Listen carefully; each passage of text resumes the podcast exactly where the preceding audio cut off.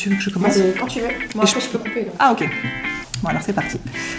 Bonjour à tous, bienvenue sur Fillexpat, la chaîne qui vous dévoile les aventures de filles francophones qui ont osé tout quitter pour vivre aux quatre coins du monde. Chaque semaine, Kelly vous fera découvrir une nouvelle destination, une nouvelle histoire à travers ses interviews. Préparation au départ, appréhension, découverte et adaptation aux nouvelles cultures, vous verrez à quel point chaque expérience peut être différente mais toujours très enrichissante. Donc si vous songez à vous expatrier ou que vous êtes simplement curieux de savoir comment on vit au Chili, au Danemark ou encore à Taïwan, on vous dit welcome! Le but de Kelly à travers ses podcasts est de partager avec vous le vécu, le ressenti des unes et des autres. Expatriée elle-même 9 ans entre les États-Unis et le Canada, passionnée de voyage et surtout grande épicurienne, et je sais de quoi je parle, elle adore partir à la rencontre de nouvelles personnes et échanger des points de vue. Allez, c'est parti, embarquement immédiat, bonne écoute! Salut à toi qui nous écoutes et merci d'avoir choisi d'écouter cet épisode aujourd'hui.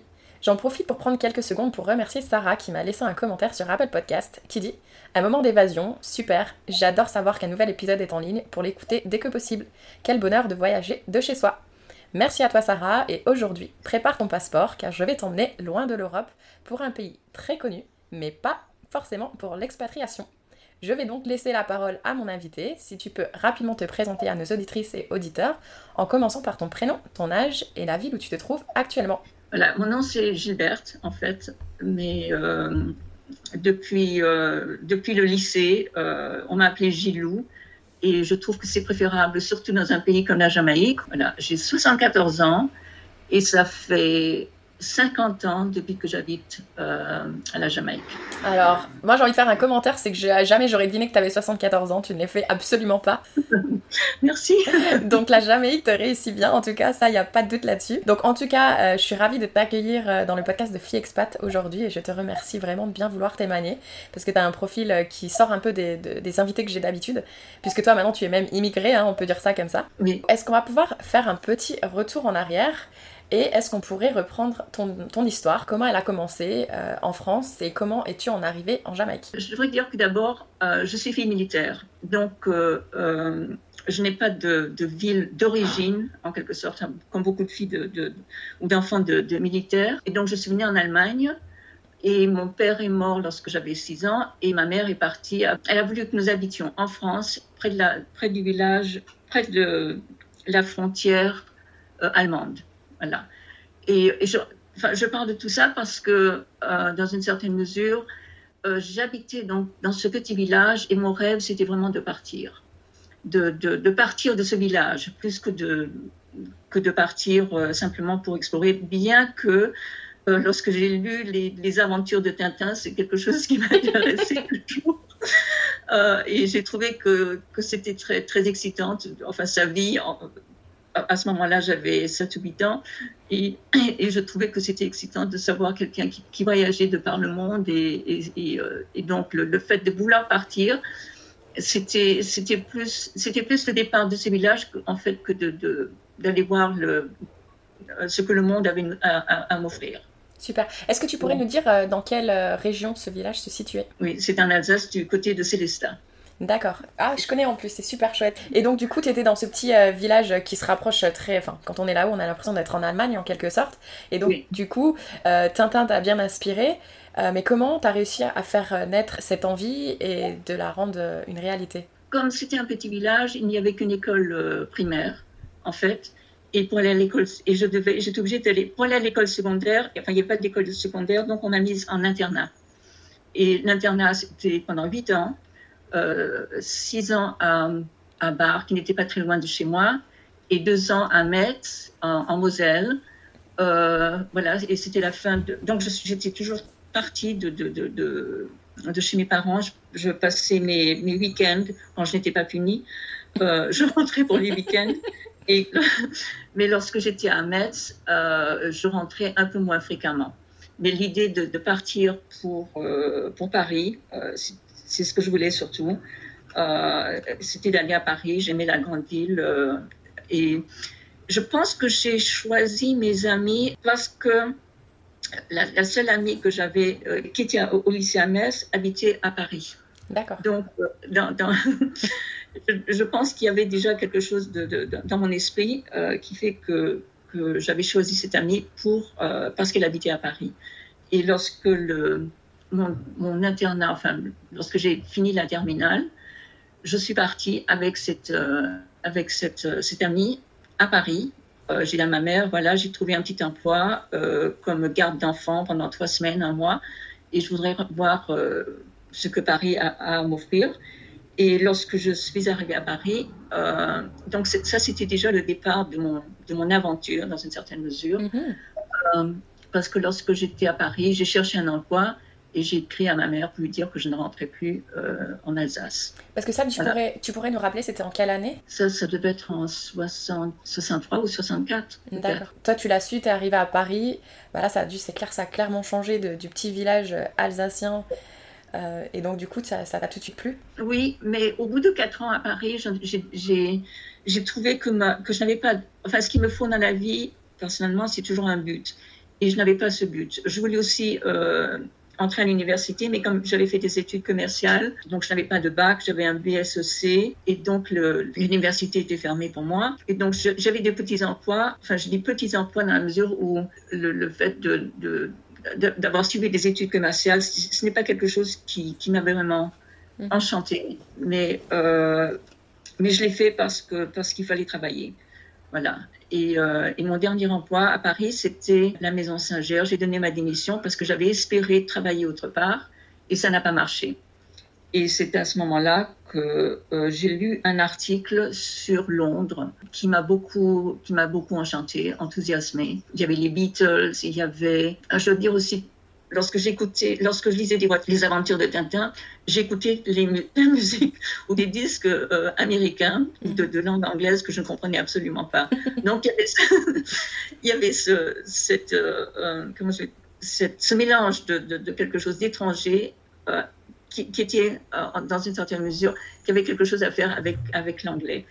Et donc lorsque j'ai lu cet article sur Londres, ça m'a beaucoup intéressée et j'étais enthousiasmée parce qu'il y avait, oui, comme je disais, il y avait les Beatles, il y avait Cats, une représentation théâtrale qui était tout à fait moderne. Et j'avais l'impression que l'Angleterre représentait un côté libéral que je recherchais, plus que ce que j'avais connu en France. Voilà. D'accord. Et donc j'ai décidé d'aller en Angleterre et je suis partie comme au pair. De la même façon où je suis partie de Paris, où je suis partie du lycée pour aller à Paris, je crois que j'ai tout entrepris de la même façon parce qu'il fallait que je sache où j'allais dormir, où j'allais travailler, parce que je n'avais pas de mis d'argent de côté. Et donc ça, c'était 2 choses qui étaient importantes pour moi, dans la mesure où quand je savais où j'allais dormir et où j'allais travailler, donc ça représentait quelque chose déjà d'assez tangible, qui me permettrait de vivre pendant un certain temps dans l'endroit où j'avais choisi de vivre. Et permets-moi de te demander, à cette époque, parce que le monde de l'Internet n'existait pas, les téléphones, je pense que c'était pas trop ça non plus, comment t'avais fait pour, justement, depuis Paris, trouver un petit travail de fille au pair à Londres ? Ça, je me rappelle pas du tout. J'ai dû m'adresser à une agence en France, je me rappelle pas du tout. Okay. Je sais que je suis partie avec une copine, toutes les deux, on était... Donc, c'est peut-être elle qui m'en a parlé. Mais je ne me rappelle pas du tout comment ça s'est passé. Ok. Non, mais c'est... En fait, ce qui est drôle, c'est que tu sais, quand au jour d'aujourd'hui, on essaye toujours de trouver quelque chose, un travail, etc., etc., on ne sait jamais où s'adresser. Une fois qu'on trouve et qu'on se lance, et quelques années plus tard, on essaie. Mais comment j'avais fait pour réussir ça ? Ou qui est-ce qu'on ne s'en souvient pas ? Alors que pourtant, c'est une étape tellement compliquée quand on essaye de s'expatrier. Et pourtant, c'est celle dont on ne se souviendra pas forcément. Je crois que dans la vie, tout ce qu'on souhaite, on peut l'obtenir. Et donc, le fait d'avoir décidé d'aller à Londres, ou le fait d'avoir décidé d'aller à Paris, il y avait donc cette copine en France qui était de Paris, qui est devenue une amie, et donc c'est elle qui a servi en tant que de lien entre ce que je voulais faire et ce qui en fait est arrivé. Mm-hmm. Voilà. Donc, c'était elle qui m'a trouvé ce travail chez des amis à Paris pour être garde d'enfants. Le fait d'avoir voulu partir de Paris, trouver ce travail en Angleterre. Donc, on arrive, on peut faire ce qu'on souhaite, on peut le faire et il suffit de chercher, en fait. Et toi, le fait que tu ne parlais pas anglais, ça ne t'effrayait pas du tout ? Non, pas du tout. Je suis partie avec un dictionnaire et un crayon et un morceau de papier. Et chaque fois que quelqu'un me parlait en anglais, si je ne comprenais pas, enfin, je ne comprenais pas. Je leur demandais d'écrire. À ce moment-là, je cherchais le mot principal dans le dictionnaire. Moi, ce que je voulais dire, je montrais dans le dictionnaire. Voilà, c'est ce que je veux dire en anglais. Mais en fait, j'ai appris l'anglais assez rapidement parce que je n'ai mis que 4 mois pour pouvoir parler l'anglais parce que j'étais vraiment très déterminée. Et la copine qui est venue, qui est partie avec moi à Paris, au bout de 4 ans, je me rappelais que quand on sortait ensemble, de temps en temps, quand on avait un petit moment de liberté, on sortait ensemble, chaque fois elle demandait « Est-ce que vous parlez français ?» Et je lui ai dit « Écoute, on n'est pas venu ici pour demander aux gens s'ils parlent français, on est venu ici pour apprendre l'anglais. Donc moi, ça ne m'intéresse pas d'être avec des gens qui parlent français. » Et au bout de 4 mois, moi, je parlais l'anglais, tandis qu'elle demandait toujours « Est-ce que vous parlez le français ?» Quand on est bien décidé à faire quelque chose, il faut avoir ce but à tout moment, au-devant de soi et de le suivre. Je fonctionne comme toi. Moi, il faut toujours que je sache en fait mon pourquoi. Pourquoi je vais là, quel est mon but. Parce que du coup, une fois qu'on a une raison, et qu'on est déterminé, on va avancer vers cet objectif. Alors que des fois, c'est vrai qu'il y en a qui sont je pars là, mais je sais pas trop pourquoi. Mais en général, ça, c'est pas des histoires qui vont être réussies entre guillemets, j'ai envie de dire. Ils peuvent être réussites, mais moi, je sais qu'il faut que j'ai un objectif aussi, et c'est ça qui va m'aider à me lever le matin et à savoir pourquoi je fais ce que je fais en fait. Et en fait, ce qui s'est passé à Paris, je me suis rendu compte au bout de 4 ans que j'étais un peu à la dérive parce que justement, il n'y avait pas ce but. Et Londres, pour moi, aller à Londres, ça représentait un objectif prochain ou suivant dans ce que je voulais faire. Et donc, ça n'a pas été un problème pour moi de partir, de quitter Paris et de vouloir aller en Angleterre, bien que je ne pense pas avoir décidé à ce moment-là que je partirais pour toujours en Angleterre. J'allais simplement pour... comme je n'ai pas décidé d'aller à... Enfin, si, je voulais rester à Paris, donc... mais je ne savais pas combien de temps j'allais rester à Paris. Et Londres, c'était un peu le point d'interrogation aussi. Je partais, mais je ne savais pas pendant combien de temps j'allais partir. J'ai un objectif, mais je suis tout de même assez ouverte pour changer d'objectif dans une certaine mesure. Oui, en fait, tu vas t'adapter à ce qui se présente à toi, quoi, aux opportunités. Voilà. C'est ça. D'accord. Et donc, du coup, tu es restée combien de temps à Londres ? Pas très longtemps, parce que j'ai quitté la famille très rapidement. Il y avait un désaccord, mais j'avais rencontré quelqu'un, un Anglais, et je suis allée vivre avec lui. Et on a passé... donc, j'étais à Londres pendant 1 an à peu près. Un peu plus d'1 an, 14 mois. Et c'est à ce moment-là, un jour, il m'a dit « Est-ce que ça te dirait de venir avec moi en Jamaïque parce que je viens d'obtenir un contrat en Jamaïque. » Et ça veut dire qu'on va se marier, on partira ensemble. J'ai réfléchi pas trop longtemps parce que l'idée de partir pour la Jamaïque, c'était quelque chose qui me tentait à ce moment-là, quand il m'en a parlé. Super. Il faisait quoi exactement pour obtenir un contrat aussi loin ? Il était ingénieur. D'accord. Et oui, c'était donc dans la construction, et c'était un journal spécialisé qui lui permettait d'obtenir un travail dans un pays du Commonwealth. Super. Donc la Jamaïque, ça faisait partie du Commonwealth. Et c'est comme ça qu'il a obtenu son travail. Donc du coup, vous êtes mariés et vous êtes partis rapidement. Voilà. On est partis tous les deux. Je savais qu'il y avait, quelque chose de stable, c'est-à-dire de partir avec quelqu'un. Du coup, tu as communiqué ça comment avec ta maman ? Parce que j'imagine que tu l'as tenue au courant quand même. Oui, d'habitude, je la mettais au courant après les fêtes. Ah bon ? C'est-à-dire quand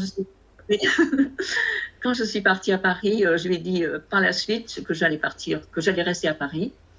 Et j'ai dit quand même que j'allais me marier et que j'allais partir pour la Jamaïque. Alors ça, c'était un peu auparavant. Je pense que dans la mesure où j'étais mariée, elle n'était pas opposée au fait que je parte aussi loin. Sa réaction était plutôt correcte, on va dire ? Oui, elle était correcte, pas tout à fait positive, mais enfin, elle était correcte dans la mesure où je partais avec...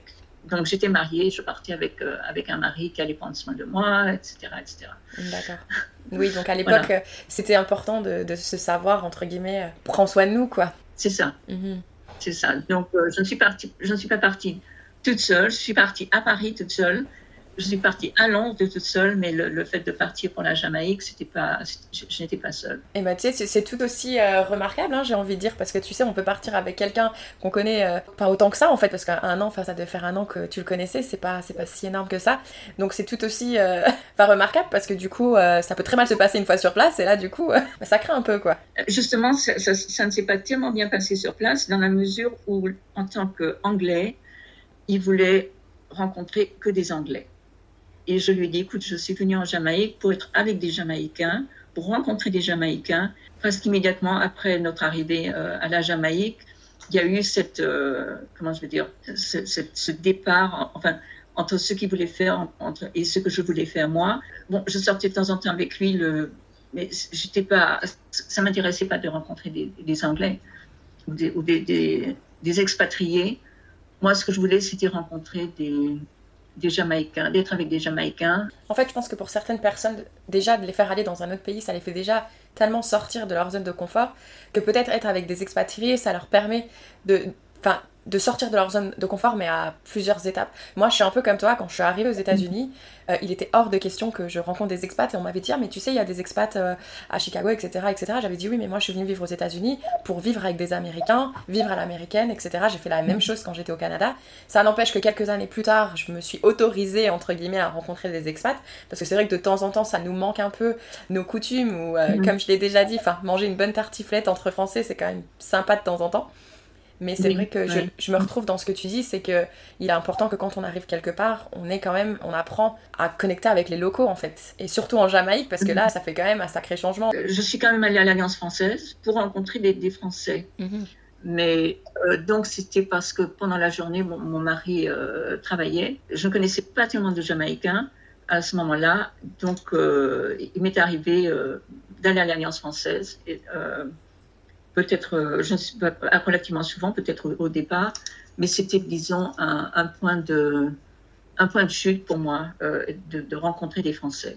D'accord, ok. Et donc, est-ce que tu te souviens des ressentis que tu avais quand les premiers mois en Jamaïque ? C'était, comment je veux dire ?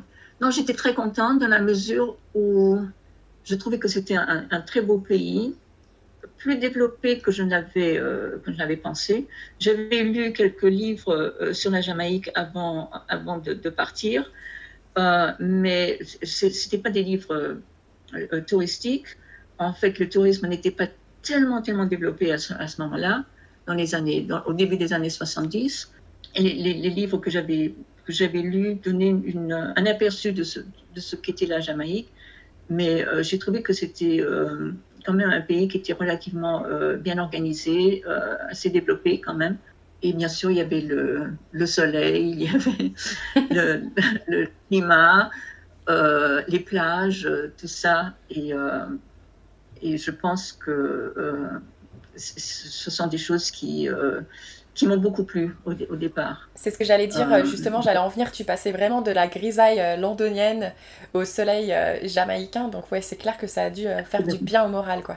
Oui, absolument. Je me rappelle, parce qu'on est allé habiter dans la montagne, c'est-à-dire à une vingtaine de minutes de Kingston, et je me rappelle un jour d'être allée à Kingston, et il y avait ce ciel bleu d'une couleur absolument splendide, les fleurs, je me sentais bien, je me sentais vraiment bien. Super. À ce moment-là. Super. C'est tout. Oui, tout était super, absolument. On a l'impression de voir le monde en couleur tout d'un coup quand on arrive dans les Caraïbes. Oui, et je me rappelle que lorsque mon frère est venu me voir, et la première des choses qu'il a dit lorsqu'il est rentré en France, voilà, je suis retournée dans la grisaille de mon pays, et c'est là vraiment que je me suis rendu compte de toutes les couleurs qui nous entourent, et de cette vivacité, anti-vivacité, mm-hmm. Qui est que se retrouve dans les gens, dans la végétation. Je pense que quand on habite en France, il y a aussi une différence entre le nord et le sud. Au sud, on vit beaucoup plus à l'extérieur. Et en fait, c'est la même chose pour la Jamaïque. On vit assez à l'extérieur parce qu'il fait tellement beau tous les jours. Et c'est agréable. C'est ça, moi c'est ce que je suis venue quand on me demande souvent mais pourquoi t'es partie du Canada pour aller t'installer en Guadeloupe, et c'est ce que je réponds en fait, j'ai voulu changer cette vie d'intérieur où je vivais beaucoup à l'intérieur, surtout parce que l'hiver est long et j'ai envie de vivre dans un pays où je peux vivre dehors en fait, parce que j'adore être dehors, j'adore être au contact de la nature, et c'est vrai que ça change son quotidien et sa façon d'être. Je comprends parfaitement ce que tu ressens. Et du coup, est-ce que pour toi, ça a été assez simple de t'intégrer justement à la Jamaïque, et comment tu as réussi à te construire toute une vie? Oui, c'était assez simple dans la mesure où j'ai eu beaucoup de chance. Je dois dire, parce que la femme de mon patron était une artiste. Et on est devenues copines dès le départ. Et, elle était anglaise, mais ce n'était pas l'anglaise qui voulait toujours être avec des Anglais. Et du fait, dans la mesure où elle était artiste, elle m'a ouvert un univers que je ne connaissais pas tellement. J'ai commencé à prendre des cours de dessin à l'école des beaux-arts ici. J'avais un voisin, je me suis rendu compte que j'avais un voisin aussi qui était céramiste, et donc j'allais le voir assez souvent. Donc dès le départ, j'étais dans ce milieu artistique, avec un peintre, un céramiste, qui m'ont introduit à beaucoup de choses qui sont passées ici, dans la mesure où il y avait des expositions, donc j'allais aux expositions. C'était quelque chose de nouveau pour moi, d'avoir cette nouvelle engouement que j'ai découvert en moi, qui m'a aussi fait rencontrer des Jamaïcains, en fait. En fait, tu étais en train de découvrir une nouvelle passion tout en t'entourant d'artistes, et ça, c'est quand même génial. C'est tout à fait, oui. Et en même temps, comme mon anglais n'était pas tellement bon, tout de même, parce que je n'avais qu'un an d'anglais derrière moi, ou un an et demi, j'ai décidé de prendre des cours d'anglais. Et à ce moment-là, mon mari m'a dit « Pourquoi tu ne fais pas comme les Anglais ?» Comme j'avais parlé de vouloir entrer à l'université, il m'a dit « Pourquoi tu ne t'arranges pas à passer ce qu'on appelle ici A-level ?» c'est-à-dire c'est le niveau du bac qui permet d'entrer à l'université. Donc je me suis présentée, j'ai appris l'anglais et en même temps j'ai préparé ces O-level d'abord. Parce que une fois de plus, il me fallait un but lorsque je travaillais. Je ne voulais pas apprendre simplement l'anglais. Donc mon but c'était de passer de réussir ces examens. Je me suis présentée en anglais littérature, anglais langue. Je parle allemand également, dans la mesure où ma mère était d'origine allemande. Donc, il y avait l'allemand, il y avait l'art également. Et je ne me rappelle plus quel était le cinquième. Il en fallait 5. Il fallait 5 O-level. Je les ai tous passés. Et ça m'a beaucoup encouragée. Je continuais à l'école des beaux-arts, mais enfin, c'était en temps partiel seulement. Et j'ai passé par la suite les A-level, c'est-à-dire le niveau supérieur, qui m'a ensuite permis d'entrer à l'université. D'accord. Et voilà. Donc, j'étais la seule étrangère à aller à l'université dans les années 70. Et c'est ça qui m'a de nouveau ouvert beaucoup de portes, dans la mesure où, quand on est dans un pays, enfin, surtout un pays comme la Jamaïque, il y a une certaine insularité, dans la mesure où la plupart des gens, lorsqu'ils voient les choses, ils voient les choses de façon jamaïcaine. Ou qui se rapportent disons, à la Jamaïque. Mais lorsqu'on n'a pas de point de base pour expliquer ce qui se passe autour de soi, le fait de savoir, de connaître un peu l'histoire, de connaître les gens, ça m'a permis de parler avec des Jamaïcains de façon beaucoup plus égale dans une certaine mesure, parce que ça m'a permis de communiquer avec eux sur un niveau qui était un peu différent de quelqu'un qui était totalement expatrié, mm-hmm. et qui ne connaissait pas le pays.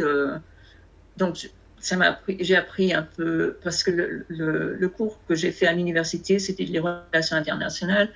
Donc, j'ai appris l'économie, la sociologie, l'histoire de la Jamaïque ou des Caraïbes. Parce que du coup, ils étaient assez ouverts pour dialoguer avec toi, justement? Ils étaient ouverts dans la mesure où je connaissais un peu l'histoire de la Jamaïque moi-même. Mm-hmm.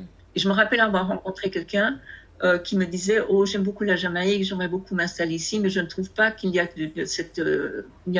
pas vraiment de communication. » Et je savais très bien de ce dont il parlait, c'était justement ce niveau de connaissance qui est important, dans une certaine mesure, pour pouvoir dialoguer avec des gens qui habitent dans le pays. Mm-hmm. Comme ce n'est pas, c'est pas un milieu, la Jamaïque, ce n'est pas un milieu cosmopolite. C'est la raison pour laquelle ils voyaient beaucoup de choses à un niveau qui était vraiment, qui ramenait tout vers la Jamaïque. Et donc, du coup, une fois que tu as été diplômée de ton université, qu'est-ce que tu as fait? Alors là, c'était un peu plus compliqué dans la mesure où j'avais un diplôme, une licence, mais je ne savais pas où j'allais pouvoir travailler parce que c'était une licence un peu vague. À ce moment-là, j'étais déjà divorcée de mon mari. D'accord. On avait divorcé, on était ensemble pendant 5 ans seulement.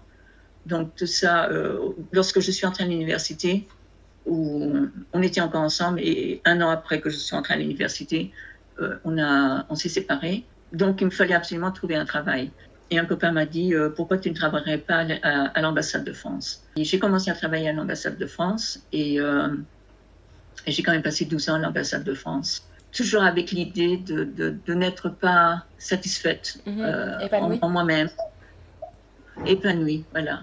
Je cherchais quelque chose qui, justement, qui ne serait pas un travail, tout simplement, mais quelque chose qui me permettrait d'aller un peu au-delà d'aller travailler tout simplement pour payer mon loyer. Je cherchais vraiment autre chose. Mmh. Oui, parce que malheureusement, la réalité des choses, c'est qu'aujourd'hui, il faut payer ses factures. Hein, quand on se retrouve seul dans un pays et qu'on souhaite y rester, il faut payer ses factures. Et donc, du coup, payer ses factures tout en essayant de chercher sa voie où est-ce qu'on aimerait s'épanouir, c'est pas tous les jours évident, en fait. Non, non. J'enseignais, pendant que j'allais à l'université, j'enseignais à l'Alliance française. Mais c'était pas suffisant pour pouvoir vivre. Et puis c'est pas quelque chose qui, comment je veux dire, je voulais pas passer ma vie entière à enseigner simplement à l'Alliance française. Et j'ai accepté le travail à l'ambassade de France parce que ça me permettrait de rester ici en Jamaïque parce que j'avais rencontré quelqu'un, un Jamaïcain, donc je voulais rester en Jamaïque à ce moment-là. Et le fait de travailler à l'ambassade de France me permettait de rester ici parce qu'il faut un visa, il faut avoir un permis de travail. Mmh. Et, mais le fait de travailler à l'ambassade de France m'a permis de rester parce que, comment je veux dire, j'avais ce permis spécial qui me permettrait de travailler à l'ambassade de France. Mais pas en tant que Française, en tant qu'étrangère. Quand on est dans un pays étranger, effectivement, en tant que Française, il y a l'Alliance française, mais il y a peut-être aussi un travail à l'ambassade, mais disons que c'est un travail qui n'est pas rémunéré de la même façon que si on était en France, mais qui permet d'avoir cette liberté de rester plus longtemps sur place. Et donc, du coup, je sais que tu as fini quand même par travailler dans ce domaine qui te passionnait, qui est l'art. Oui. Alors là, à l'ambassade de France, moi c'était un travail. Je cherchais tout de même quelque chose qui me permettrait de m'épanouir. Et comme dans le passé, j'allais à toutes les expositions d'art, je connaissais beaucoup d'artistes, le fait de dire un jour à quelqu'un, à l'ambassade de France, ce que je voudrais faire, c'est d'ouvrir une galerie à Montego Bay, c'est quelque chose que... Ce sont des paroles, je ne sais pas d'où c'est venu, mais j'ai prononcé ces paroles. Ce que je voudrais faire, c'est d'ouvrir une galerie à Montego Bay, parce que Montego Bay, je ne connaissais absolument pas. Et je n'avais pas pensé à ouvrir une galerie non plus, bien que je connaissais beaucoup d'artistes jamaïcains. Lorsque j'ai prononcé ces paroles, je me suis dit, je pense que c'est quelque chose qui pourrait m'intéresser, c'est quelque chose que je voudrais faire. Et c'est là que j'ai commencé à faire des recherches. Je suis allée à Montego Bay pour voir s'il y avait une galerie. Il y avait une toute petite galerie, mais ce que je voulais moi ouvrir, c'était une galerie beaucoup plus grande. Et donc j'ai recherché le terrain dans une certaine mesure. J'ai trouvé un endroit où je pourrais ouvrir une galerie. Et pendant à peu près, parce que j'étais toujours à l'ambassade de France, et on m'a dit, écoutez, vous êtes sous contrat, vous ne pouvez pas partir comme ça. Donc si vous partez à la fin de votre contrat, à ce moment-là, on vous paiera une prime pour avoir travaillé à l'ambassade de France pendant un certain nombre d'années. D'accord. Donc, normalement, c'est après 15 ans. Mais comme je n'avais fait que 12 ans, je me suis tout de même renseignée pour savoir s'il était possible de me payer cette prime. Et on m'a dit que oui. Ah, alors, voilà, oui, tout à fait. Donc, j'ai continué à vivre ce rêve d'ouvrir la galerie. Et Montego Bay était à environ 3 heures de route à ce moment-là, ou 3h30, 4 heures de route. Et donc, j'allais pendant tous les week-ends à Montego Bay pour essayer d'ouvrir cette galerie. Et je revenais pendant la semaine à l'ambassade de France. Wow. Et en fait, j'ai ouvert la galerie au bout de 4 mois, mais c'était qu'on appelle un soft opening, mm-hmm. C'est-à-dire c'était pas officiel. Et donc tous mes week-ends, j'étais à Montego Bay et pendant la semaine, j'étais toujours à l'ambassade jusqu'au moment jusqu'à la fin de mon contrat. Et à la fin de mon contrat, qui était au mois d'octobre, j'ai dit au revoir ambassade de France et je suis partie pour m'occuper de la galerie à temps complet. T'avais un sacré courage quand même d'aller les week-ends travailler à Montego Bay parce que les plages, elles sont quand même incroyables là-haut. Oui, mais c'était pas tellement pour les plages. Moi, ce qui m'intéressait, j'étais tellement prise par ce travail que c'est ça qui m'intéressait vraiment en fait. Question aussi un petit peu personnelle, mais cette prime que tu recevais de l'ambassade, elle était assez conséquente pour que tu puisses investir dans ton projet ou est-ce que tu as dû faire des demandes d'aide et des choses comme ça? Enfin, j'avais mis un peu d'argent de côté, mais la prime était assez importante pour me permettre effectivement d'ouvrir cette galerie. Mmh. Le plus difficile, c'était d'obtenir un permis de travail. Les autorités jamaïcaines n'étaient pas tellement d'accord pour que j'aie ce permis de travail. Mais lorsque je leur ai dit, écoutez, et je pense que c'est là où justement le fait de monter cette galerie à Montego Bay est devenu important.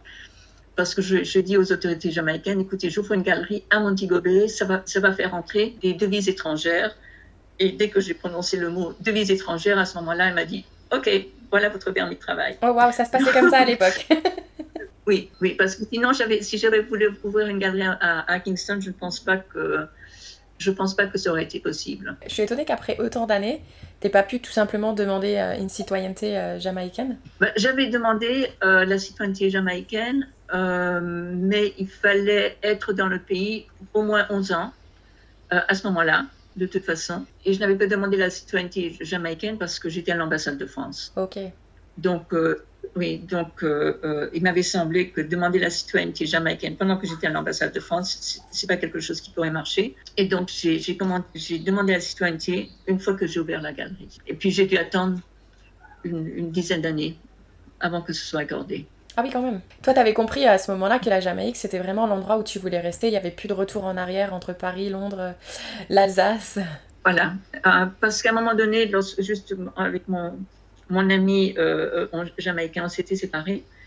Et je me suis retrouvée, je me rappelle très bien, un jour, je me suis retrouvée chez moi et je me suis dit, qu'est-ce que je vais faire? J'ai pas l'intention de retourner en France. Je veux pas aller habiter en Angleterre. J'avais une copine que j'avais rencontrée, c'est la Jamaïque, qui était canadienne. Et je me suis dit, peut-être le Canada. Les États-Unis, ça ne m'a absolument pas intéressée. Et je n'ai pas pu prendre de décision. Et c'est par la suite, comme je n'ai pas pu prendre de décision, c'est par la suite où l'idée enfin, pas vraiment l'idée où j'ai prononcé ces quelques paroles qui en fait ont dirigé dans cette nouvelle voie. J'ai envie de te poser une question que je pense que beaucoup d'entre nous qui sont en train de nous écouter, ils se posent comme question parce que du coup, tu ouvres une galerie d'art en plus en plein moment où Bob Marley, désolé mais je suis obligée de parler de lui, où t'es aussi en train de révolutionner la Jamaïque. Déjà, la question que je me pose, c'est est-ce que tu as déjà eu la chance d'aller à un de ces concerts? Non, en fait, je suis allée à des concerts, mais pas au concert de Bob Marley. Il n'y en avait qu'un seul qui était un grand concert et l'ami jamaïcain avec qui je vivais, on a vécu ensemble pendant 8 ans, m'a dit non, je ne veux pas aller voir Bob Marley, je n'aime pas les foules et donc je ne suis pas allée à un concert de Bob Marley. C'est pas quelque chose que tu regrettes aujourd'hui ? J'ai regretté un peu, mais c'est pas un regret. Oui, c'est pas le genre de regret qui va t'empêcher de dormir le soir. Voilà, c'est ça. Mais du coup, est-ce que tu pourrais nous dire comment tu l'as vu, toi, justement, cette, j'ai pas envie de dire révolution parce que c'est pas une révolution, mais ce rastafarisme qui s'est déclenché en Jamaïque, comment tu l'as vu de l'intérieur?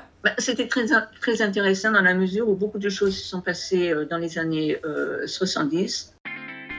Bon, il paraît qu'à partir de la 40e minute, les gens arrêtent d'écouter. Et pourtant, comme tu peux le voir, ça devient très intéressant. Donc ce que je te propose, c'est de nous retrouver pour la suite de cet épisode. Donc il y aura une deuxième partie où elle nous racontera justement cette période en Jamaïque super intéressante. Et vous verrez, il y a une mission que Gilou m'a lancée et j'espère que tu vas pouvoir m'aider à accomplir cette mission. Pour ne pas rater la suite, je te promets que je vais la mettre en ligne très rapidement. Il te suffit. Normalement, peu importe la plateforme d'écoute que tu utilises, tu peux souscrire, entre guillemets, gratuitement à la chaîne Fillexpat et du coup, tu auras une notification lorsque cet épisode sortira. Je te dis à bientôt!